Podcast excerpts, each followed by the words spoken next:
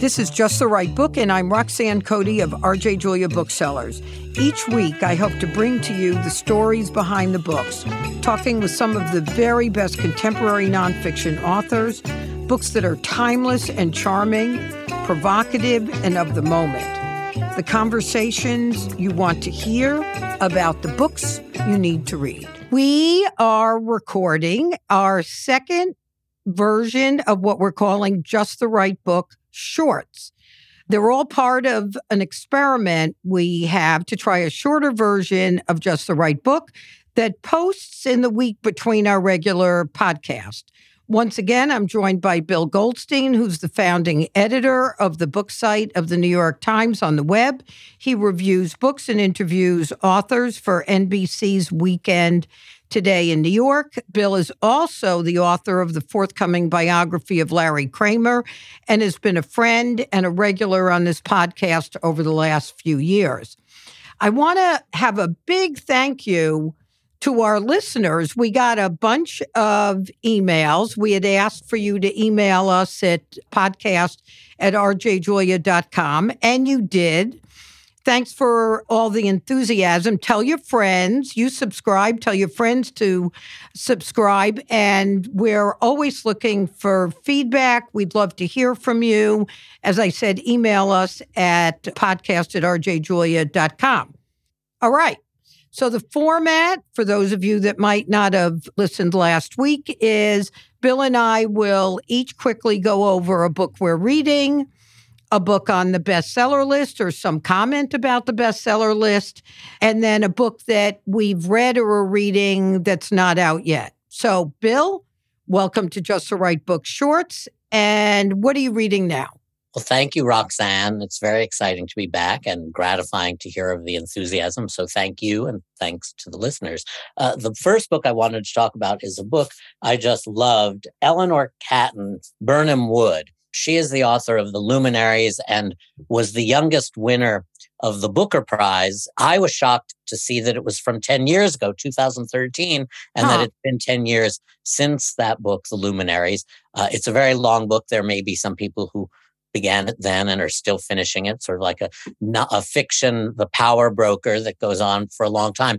But I loved that book. And I would say that I'm reading Birnam Wood, except I couldn't finish it quickly enough. It's set in her native New Zealand and it is kind of eco thriller, which is a genre I would not say that I would necessarily have been drawn to. That's my own shorthand for it. It's about a group of sort of renegade gardeners who are trying to reclaim land in New Zealand to grow food for the poor.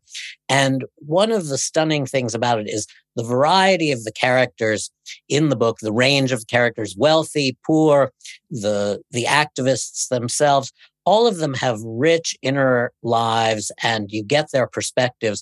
And I found that the infighting in this group is so like the infighting that I'm researching in the group ACT UP, which of course was uh, AIDS Coalition to Unleash Power that Larry Kramer helped found in the 1980s to, to fight AIDS. And so just to see that this young woman is writing about a country far, far away, New Zealand, mm-hmm. about uh, an issue couldn't be further from the crisis, although they're both crises, and the panoply of people and the panoply of issues that come up are so similar. I just, I love the way you get inside, as I say, their minds and the way each of them fights with each other. Their allies often become enemies, as it was in ACT UP. And then also the way each person's ambition, it's not only money and fame that people are ambitious for, and even the ambitious people who want to do good, you know, aren't necessarily un unblemished in in their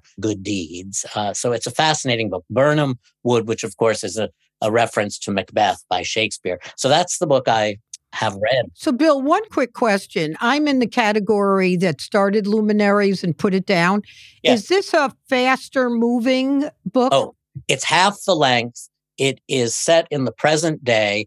It moves very quickly from one character to another so you get their perspectives. It's a lot of dialogue, you know, modern people talking. I mean, it's none of the kind of faux 19th century. Mm-hmm. Okay. None of the structure of a of a echo of a 19th century novel that you know some people like to read. I, I was among them, but this is much more direct, much okay. more contemporary. All right, good to know. One of the things I cherish in the thrill of reading is the kind of cliched walk in somebody else's shoes. The other quality I have as a reader is I like dark books. Mm. You know, so I'm not generally the person you would look to for the cheery beach read. I mean, I try to look for them and I try to love them, and periodically I do. But I do feel like the walking in other shoes makes us more compassionate and makes us think about what we read in the news or what we think we know. So, the book I'm reading is called Perish. It's a debut novel by Latoya Watkins. I've read several reviews of it. 201, they're rave reviews, and for good reason. But it is a dark, raw story of a Black Texas family who are dealing with the most heinous of family trauma. And what Latoya does, and, and really does this brilliantly, is she takes four members of the Turner family the grandmother, two of her grandchildren, and one of her children to relate their lives and how they've been informed by this trauma of origin, I'll call it. And you develop an affection for every one of these characters. You feel for them. You understand, in some cases, the horrible things they're doing and the sad things they're doing and the way they're upending their own well being. But at the end of the day, I was thrilled to read what has been described as an urgently told, heart rendering story. And, you know, not only do I encourage people to read her as a debut novel, but I can't wait to see more of what she writes. Right. Okay, so that's what I'm reading. Okay, Perish. What about the bestseller list? Well, the book I'm curious about and I am going to read it. I can't wait to read it, although I would not have expected to say this is it's okay to be angry about capitalism. And the reason I'm worried about saying it is you, of course, are a great bookseller and a great capitalist. So I hope you'll not be angry with me for reading it. Uh, but um, I, I'm okay with that. Okay. So I'm interested in Bernie Sanders. I mean, I'm, obviously, I'm a politics junkie and, you know, have followed his career and his ideas for a long time. But I feel that I owe it to my childhood because I grew up in the same neighborhood that he did. And my three older brothers all went to James Madison High School, which was his high school and also the high school of Chuck Schumer. And I regretfully uh, decided to go to a high school outside of my neighborhood. So I feel that I owe it to Brooklyn to yeah. read It's Okay to Be Angry About Capitalism. And I hope that you, as a capitalist, sell a lot of copies of it. Yeah. So uh, what I I am a capitalist, but I'm a capitalist. Who was it that said con- compassionate conservatism? I, I'm not that. I'm not. I'm a liberal, but I do think that economic issues can harness well-being but I, am going to have to look this up to get it right. I'll have it in a couple of shows. There's a quote from Reinhold Niebuhr that balances what i call how you consider head and heart and how constraints are needed on human nature. So we'll, we'll, we'll get to that quote uh, some other time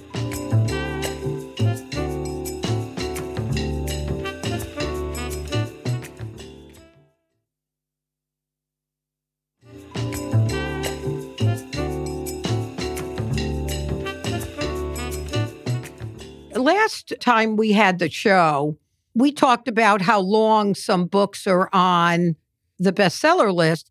And in looking at this past Sunday's bestseller list, I realized that there was a book that I read, I'm going to say I read it three years ago. I don't even know if that's possible, called The Silent Patient by Alex Michaelides. And I actually, in those days, I was still on the Just the Right Book podcast interviewing fiction writers, and I interviewed Alex.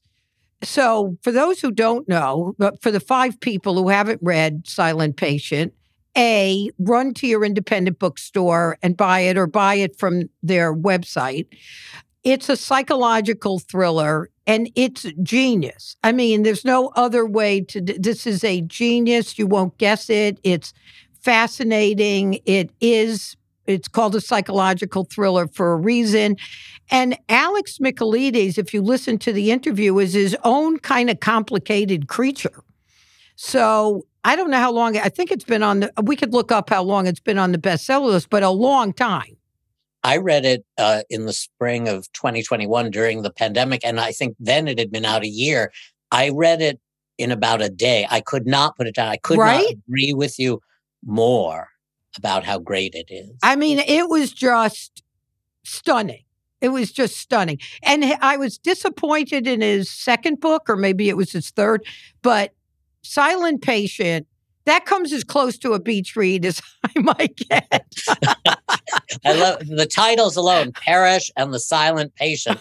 I mean, it's dark already. All right. So now on to what's not out yet. So it's coming out very soon, but I read it as soon as I got the galley because as your listeners may know, we get a lot of books far in advance. And it's Christopher Bollen's novel, The Lost Americans, which is being published later in March. And he wrote a book called A Beautiful Crime, which, speaking of the pandemic, came out just before then and is set in Venice and was a wonderful armchair travel kind of mystery. This, you were saying just earlier about how you love books that take you into someone else's perspective. You can walk in their shoes, as it were. And this is about uh, a mysterious death of an American arms. He's not quite an arms dealer. He works for an arms manufacturer in Egypt. And his sister comes to try to figure out the story behind his death. And she, in arriving in Egypt, does that with so many people in Egypt who help her as she's investigating this, this murder. It's such a wonderful book that takes you far away, but it also very serious about what is going on in Egypt, what has happened to this man, what is going on in this world of arms dealers and the danger of that. And then really getting to know the lives of a lot of individual Egyptians who struggle with the oppression of their government. So the Lost Americans, which the title has many different valences once you get into it and you'll see who are the lost Americans and many of them, even whether they're lost through death, which happens at the very beginning, or just lost their way. Uh, it's, it's a wonderful, wonderful thriller. Okay. The book I'm going to talk about is American Ramble by Neil King. And I interviewed him for the podcast. It'll air in about a month. And American Ramble is an intersection of memoir, history, and philosophy. And Ken Burns, I think, described this book as one of the greatest books he's ever read. And I, fair warning to our listeners, I am obsessed with this book. I'm obsessed. I think that everybody, everybody on the planet should read this book. It is a reminder of our founding, both its its wondrous things and its warts. It reminds us of what we honor and what we don't honor. It reminds us to think of time in a different way. It's it's a way to think about being present. And Neil King is just a an exquisite storyteller.